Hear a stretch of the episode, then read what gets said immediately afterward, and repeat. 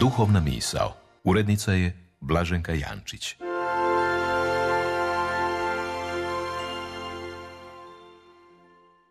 Govori Anto Gavrić, dominikanac. Poštovane slušateljice i slušatelji, čestitam vam Dan pobjede i domovinske zahvalnosti i Dan hrvatskih branitelja. Uz ovaj dan posebna je prigoda da na domovinsku prošlost gledamo sa zahvalnošću, a naša domovina ima doista bogatu prošlost. Važno je sjećati se svojih početaka i svoga povijesnog razvoja kako bismo svoj identitet čuvali živim, ojačali jedinstvo i zajedništvo i osjećaj pripadnosti domovini. Stoga je važno govoriti o daru i zahvalnosti u vremenu kad to i nije baš popularno.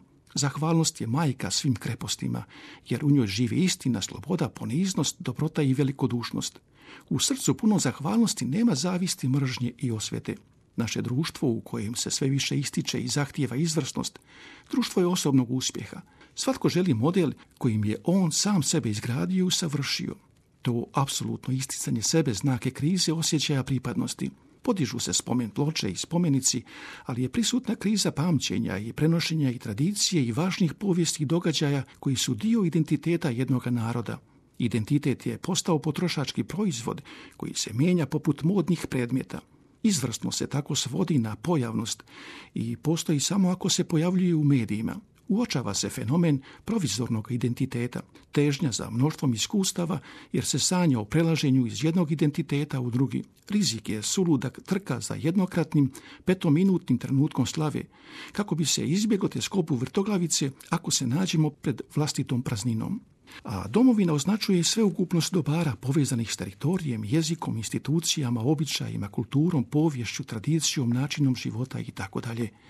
Nacionalna i domovinska povijest tijekom svoga razvoja satkana je od svih tih dobara i dimenzija koje se kazivanje prenose i ugrađuju u pripadnost zajednici. Zaborav bitnih dimenzija identiteta, djelomično kazivanje u njihovu prenošenju i stvaranje prividnih pripadnosti slabi identitet. Pozornim i zahvalnim pogledom na prošlost otkrivamo kako su mnogi dali i ugradili svoje živote za slobodu i život domovine, kako se nacionalni, domoljubni pa i vjerski, kršćanski i katolički identitet prenosi u raznim, a nekada i u teškim situacijama. Stoga smo na ovaj dan posebno pozvani nesebično gledati prošlost sa zahvalnošću, kazivati sebi i drugima tu bogatu prošlost i istodobno iskazivati zahvalnost. A na ovaj dan pobjede, koji je i dan hrvatskih branitelja, izričemo zahvalnost svim hrvatskim braniteljima. Zahvalnost za njihovu spremnost i hrabrost koji su do povijesne pobjede došli nošeni snagom čiste ljubavi. Svoju zahvalnost danas izričemo posebno i molitvom za domovinu i za hrvatske branitelje.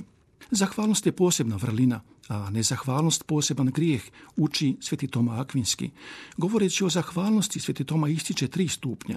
Čovjek treba prepoznati i priznati da je primio dar, zatim hvaliti onoga od koga smo primili dar i zahvaljivati te uzvratiti prema svojim mogućnostima. Najteži stupanj zahvalnosti je ne priznati zaboravom ili na neki drugi način da smo primili darove. Kazivati vlastitu povijest znači ustizati hvalu Bogu i zahvaljivati mu za sve njegove darove, ističe Papa Franjo. Zahvalnost je bitna dimenzija u našem odnosu s Bogom i s drugim ljudima. Zahvaljivanje poneprije posvješćivanje, a zatim u potpuno slobodnom činu i priznanje da smo dionici darova, a domovina to je dar.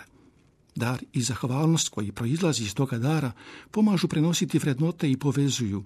Dar i zahvalnost potiču nas da iziđemo iz sebe, iz svoje usredotočenosti na sebe, iz oblaka egocentričnosti.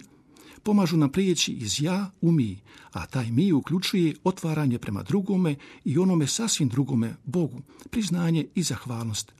Nesebičan pogled otvara nas drugima i za druge te dopušta da nas drugi nadahnjuje i obogaćuje.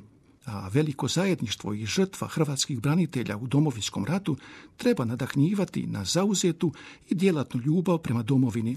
Stoga sa slavnim književnikom Williamom Šekspirom možemo i mi moliti: O Bože, koji mi život daruješ, daruj mi srce ispunjeno zahvalnošću.